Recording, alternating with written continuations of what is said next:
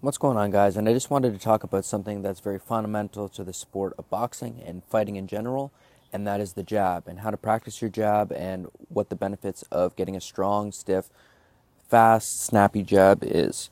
So basically, you can practice your jab by using a mirror, and if you're orthodox, using your left foot and your left arm, sticking your left arm out and sticking your left foot out at the same time.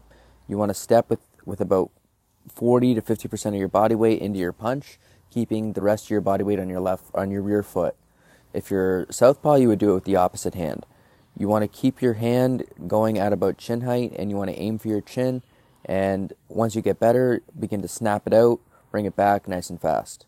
So that's how to practice the jab and then once you get that, you'd want to learn how to double jab. Ideally, you would do this on a uh, heavy bag, so you would jab once and then the second jab would hit the bag or even two jabs on the bag.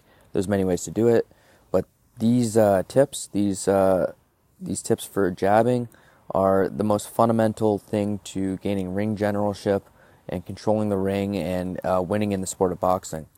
So build your jab, guys, and I hope you enjoyed. Be sure to check out the other episodes if you enjoyed this one and subscribe on Spotify. Peace.